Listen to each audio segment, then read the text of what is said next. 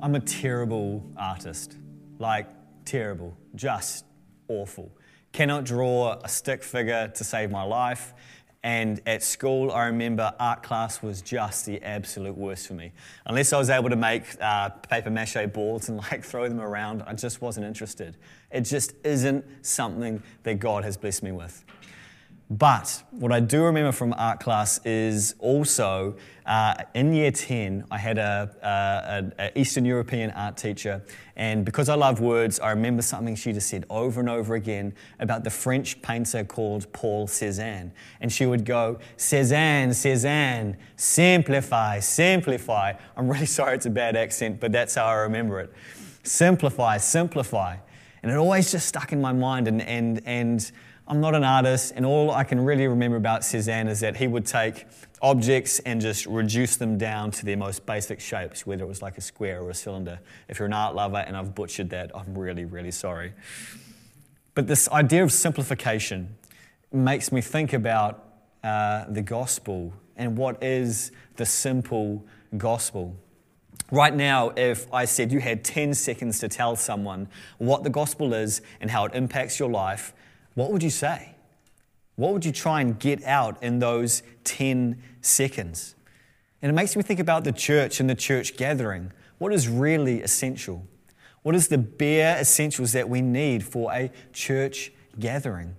What's super important? What is necessary? And, and what is superfluous? What if we just layered on top?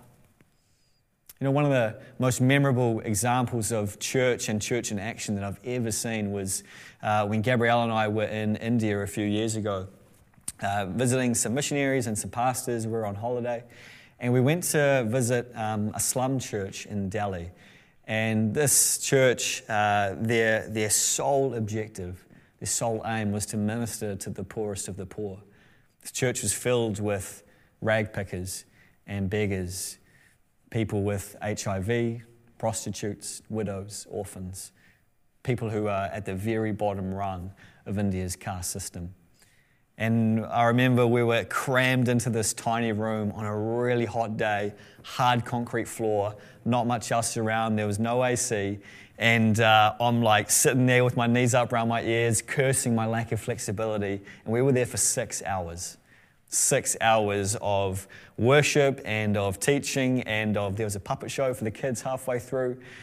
But what I remember the most is the joy in that room. I remember the faces. I remember looking around at these people in desperate situations. They had every reason to be unhappy and to be miserable, but there was joy. There was joy in that room, there was joy in those faces because these people had grasped the gospel. They grasped the gospel, and that church was led by the most incredible man and his family who just poured their lives out in preaching the gospel, but in also meeting material needs. They would have a church service, and then after the service, they would ration out oil and flour and rice to all the widows, the people who had nothing to last them another week. They'd then spend their week educating, again, preaching the gospel, and then taking people to go and get immunizations, taking people to go and get eye surgery and, and encouraging people with healthcare and meeting all these amazing needs. It was just a beautiful, beautiful picture of the church in action.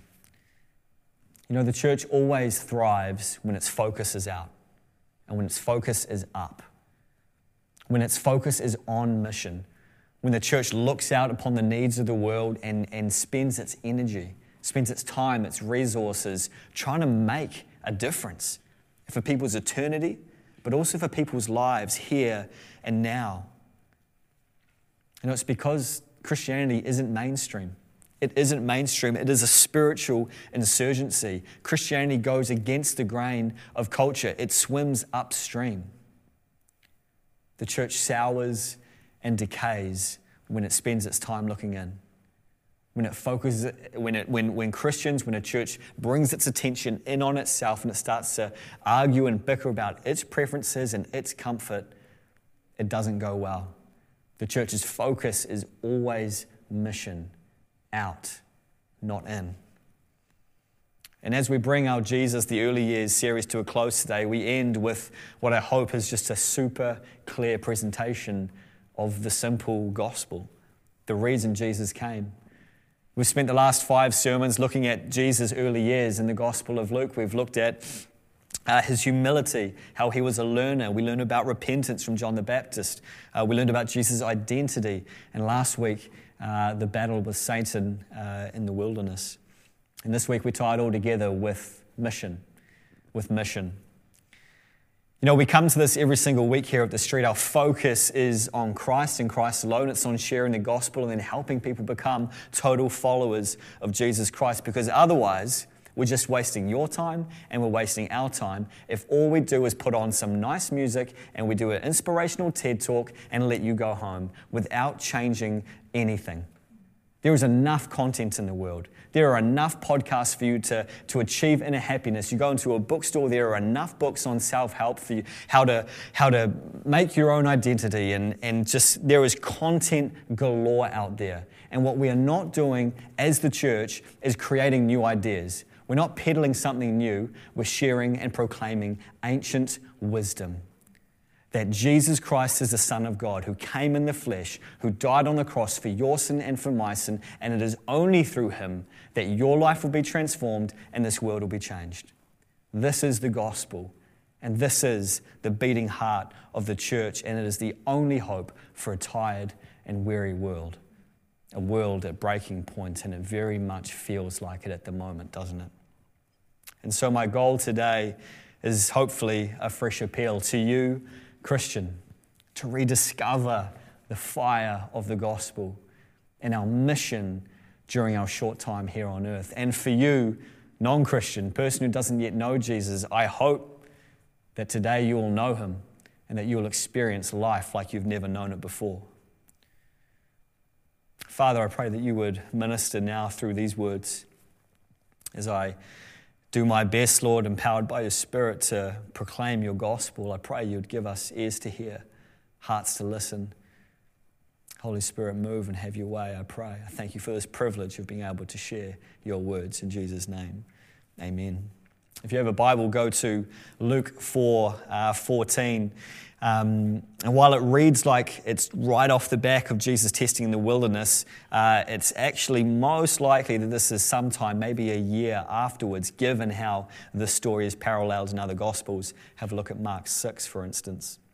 It reads Jesus returned to Galilee in the power of the Spirit, and news about him spread throughout the whole countryside.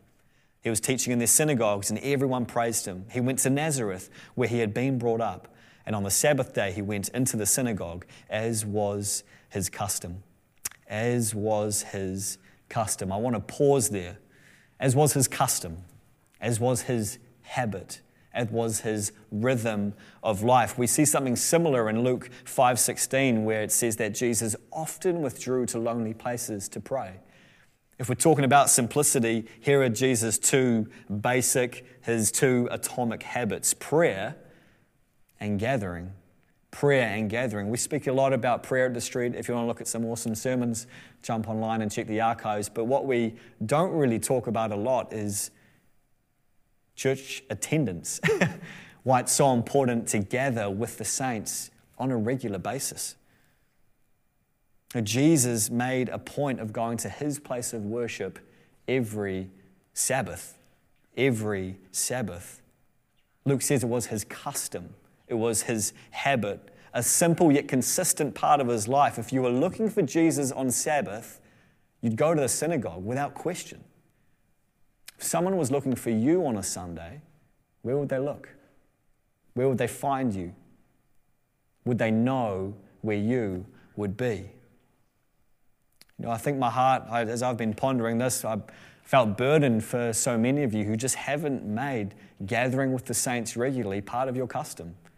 It isn't a rhythm for you. You haven't made it a priority in your life. It was a priority for the King of Kings, but not so for some of us. I think some might think you can just go it alone. It's fine. I read the Bible, I pray, I'm all good. You haven't made it a habit. I think for some of you, for some of us, maybe because of the disruption of the past couple of years, you've just forgotten. You've just forgotten. You've got used to sitting at home and in your lounge or in your pajamas and you feel like you're getting by okay, but you've forgotten the joy and the wonder and the encouragement and the power of being in a room with other people who love the person that you love the most and sing and listen to his word and pray, you have just forgotten. Let me encourage you to come back. Let me encourage you to gather. There is power and there is joy when the saints get together. How many of you just disappear on Sundays for whatever reason?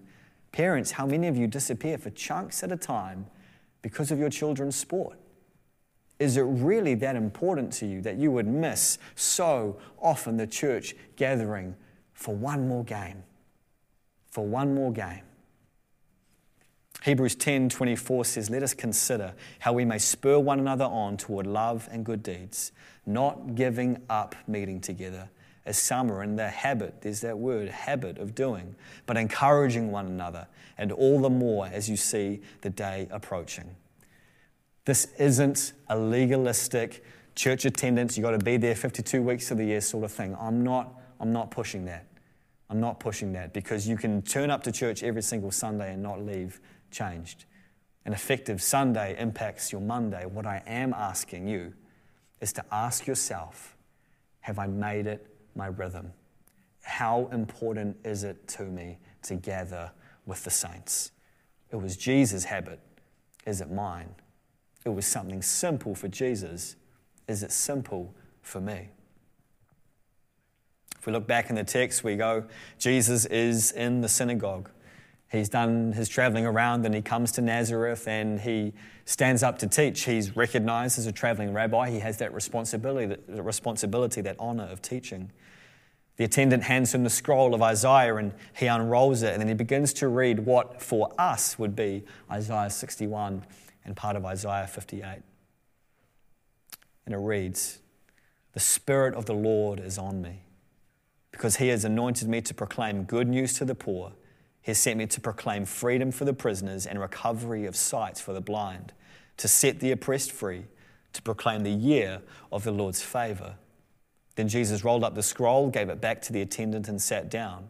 The eyes of everyone in the synagogue were fastened on him, and he began by saying to them, Today the scripture is fulfilled in your hearing. I love the way that Luke tells stories so often he has these wonderful little details in there. He really paints a picture for us of, of sort of the, the, um, the theatrics of Jesus reaching out for the scroll and unrolling it and finding the very place he wanted to read. And then he finishes reading. He rolls it up. He hands it back to the attendant and he sits down and he pauses. And Luke said, The eyes of everyone are fastened on him. You can just imagine people just leaning in thinking, What is he going to say next? And what does he say? He says, This prophecy, this prophecy from Isaiah written 700 years ago, is fulfilled right here and right now, and you are listening to it. The Savior, the anointed one, the Messiah, the one who would come and change the world, he's here. You're looking at him. This is such an incredible, incredible moment, and what a blessing and a privilege for those people who were there to hear it. It makes me think about these YouTube videos that I kind of still enjoy watching from time to time. Uh, I don't know if you've seen them when uh, people from the military have been away and they come back and surprise their families, and someone's got a little hidden camera set up. Often they go and surprise, you know, the wife or the mom or the daughter. And that moment when the person's expecting them to come home at some point, but they're caught by surprise. They turn around and there's tears and there's joy, and I feel like I'm a mess every time. They do it so well, but that moment of ecstasy, something you've been waiting for, has been revealed, and Jesus says, Here I am. And it's the, the, the wonder about it is that this is where Jesus reveals his mission right at the outset. And he says four things. There's four things that Isaiah proclaimed the Messiah would do, and Jesus says, I'm going to do them proclaim good news to the poor, freedom for the prisoners, recovery of sight for the blind, and freedom for the oppressed. And we just see that time and again throughout Jesus' ministry. We see it as he healed physical maladies, he raised the dead, he spoke against oppression and injustice, and he especially honored women in a society where they were squashed, where they just weren't valued. Jesus turned things on their head. But we also see the dual nature of his purpose, and it's really important that that comes out clearly in this text. He was promising that he would bring physical renewal and spiritual renewal. He came to bring good news to the material poor, to those who are materially poor, and those who are spiritually poor. To proclaim freedom for those stuck in physical slavery, and also those who are stuck in slavery to sin. He came to open the eyes of the blind people whose physical eyes were darkened, and he came to open eyes who've been blinded by sin. He came to set the oppressed free, those who are in chains, and he came to liberate those who are in bondage to Satan. And sometimes we can fall into equal and opposite errors, errors if we raise one up against the other. If we say, no, Jesus only, his main mission was to come and help people physically. That was the main thing he comes. So we should be about good works and renewing the planet and, and just taking care of people here and now. And the opposite error is to go, well, he only cared about people's spiritual sides. And so it doesn't matter about meeting physical needs. It doesn't matter about the planet. It doesn't matter about the poor. Those are two equal and opposite errors. Jesus came for both. And his mission was both, and our mission is both. And this is what he asks us to do now. And this is what is referred to when he says to proclaim the year of the Lord's favor. That phrase, the year of the Lord's favor, is actually referring to uh, the Jewish, the Jewish, the Jewish, I'm battling with that word, the Jewish celebration of the year of Jubilee. In Leviticus 25, 8 to 55, this was a phenomenal year in the Jewish calendar. Every 50th year was like a year off, a year of generosity, a year where all debts were cancelled. No matter how much you owed someone, the debt was gone. A year where if you'd bought and sold property, in that year, the property would be returned to the original owner. Everything was reset. It was a year when no one would do work. They wouldn't harvest. The Lord would bless their harvest in the previous year so they had enough food. The 50th year was a wonderful year. It was called the year of the Lord's favor. The American theologian Ray Ortlund said this Jubilee year is a foreshadowing of Christ who would usher in this year or this period of favor, of the Lord's favor, where the cross would cancel our debt to sin. And where freedom would be proclaimed by Jesus, and we could celebrate because sin and death have been defeated. Our eternity is secure. And so we can then live generous lives, open handed. The favor of God is here, and Christians are called to live it out and manifest it in the world. And this is where we're living now we are living in the time of the Lord's favor. By the, in the time of the Lord's favor. And we, and we manifest that through preaching the gospel and living it out in material ways. I love what Paul writes in Titus 2:14. Jesus gave himself for us to redeem us from all wickedness and to purify for himself a people who are his very own, eager to do good works eager to do good works. Because we've been purified, because we've been saved, we are therefore free to go and meet the needs of the world. Do you see how the simplicity of the gospel works? We're free to live outward focused lives because our eternity is secure. This life isn't the only life we have, and so we don't need to spend our time grabbing at possessions, trying to make money, trying to have all the pleasure we can have now. We don't need to worry about any of that because our eyes are fixed on eternity. We are freed from the burden of accumulation. We are freed from the pressure of consumerism because we're living for something more. And so we can live open handed, generous lives to the benefit of others. We can give our lives away. And so we proclaim the gospel with our words.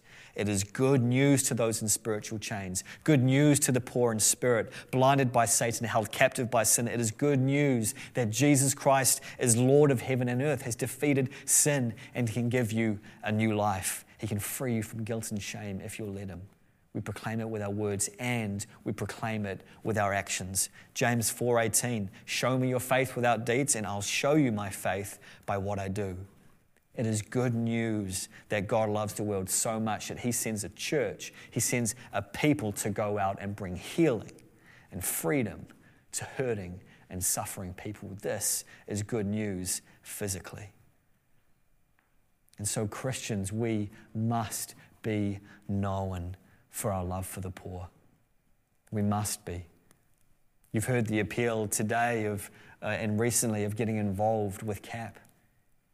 CAP is such an important mission for us at the church, Christians against poverty.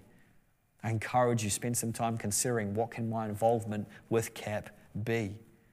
We must give generously to missions organizations. Christians must be known for meeting healthcare needs, praying for physical healing, giving to medical missions, responding to international natural disasters and wars where people's lives and very bodies are broken. We must be known for meeting these needs. Christians must be known for setting the captives free getting involved with gospel centered anti trafficking organizations. There are millions of humans in slavery around the world right now, and we must be involved in that. And we must be involved in petitioning against wrongful convictions and also freeing those who are constrained, held captive by addiction, by drug addiction, pornography addiction, alcohol addiction, whatever it is. The church must help with freedom. The church must be known standing up for freedom of those who are oppressed. And as I was reflecting on this, what comes to mind? Who are the most oppressed and downtrodden in the world today? It's women and children around the world. Women are the most vulnerable and oppressed around the world statistically, statistically more likely to be sexually assaulted than anyone else, more likely to be trafficked than anyone else. Globally, they have the least access to education. They are oppressed in so many areas of society. It's estimated 200 million women alive today have suffered FGM before the age of 15. Millions of babies are killed before they take their first breath. It's an injustice and the church must be known for standing up against injustice and for the rights of women and children, orphans and widows. It is my heart, Gabrielle and I talk often about how we would love the church around New Zealand to be filled with foster children and adopted children. Kids who don't have a hope of living in a home, parents who love them and want the best for them and have a chance of introducing them to Jesus. We're celebrating here recently the street being uh, formally acknowledged by the government to welcome and help refugees resettle in Wellington. This is going to be part of the gospel in action. People have had to flee their, flee their lives because of war or other turmoil. We must be about this. We must be about the gospel in action. This is releasing the Lord's favor, and He uses the church the church is his vehicle of changing the world. Ephesians 3, Paul writes, His intent was now, God's intent was now, through the church, the manifold wisdom of God should be made known to the rulers and authorities in the heavenly realms, according to his eternal purpose that he accomplished in Christ Jesus our Lord. sometimes I look at the church and despair. I look at myself and I despair. How could I be part of his plan. And it's because the same spirit that was anoint, that anointed Jesus to come and proclaim this good news is the same spirit that raised him from the dead, is the same spirit that lives in you and empowers you and empowers me to live out this gospel in material ways.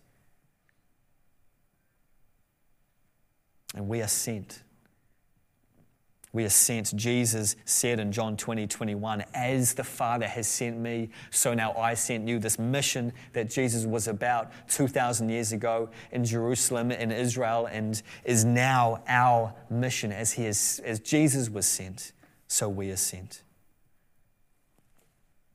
Look, I know the past years have been difficult.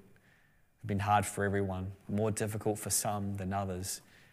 And we're tired. We're sick of change. There's grief, there's taking stock. Some of us are just trying to keep going day by day. And I know there's pain of change in the way that we're gathering and that we're going through a season of disorientation, and that's okay. At some point, the disorientation will become reorientation and we'll be okay. But we cannot let that hinder our dedication to simply living out the gospel, sharing it in our workplace, living it out at home, in our neighborhood, in our city, and meeting the needs here in Wellington, yes, but globally. I think it's time for us to look up and look out and start walking that mission again. And there's a promise there. Isaiah 58 8 says, If you get this right, then your light will break forth like the dawn, and your healing will quickly appear. Then your righteousness will go before you, and the glory of the Lord will be your rear guard. We live lives of mission, and it is light to the world. And it is the glory of God to see the church in action. I want to encourage you this week, as always, we're not asking for outward conformity, we're looking for inward transformation. And so I encourage you, spend some time in Luke 4 this week, this afternoon, today, wherever you watch this. Read through that amazing prophecy and think, that was Jesus' mission. It's, it's my mission too. And ask God, what are you asking of me? How do you want me to respond? What are some of the needs that I can meet? Ask Him to remind you of how urgent the mission is because it is urgent. If you flick back to Isaiah 61, you'll notice something really interesting. And we'll close with this. It's what Jesus didn't say, it's where he stopped reading the prophecy. He stopped mid sentence. The sentence reads, To proclaim the year of the Lord's favor and the day of vengeance of our God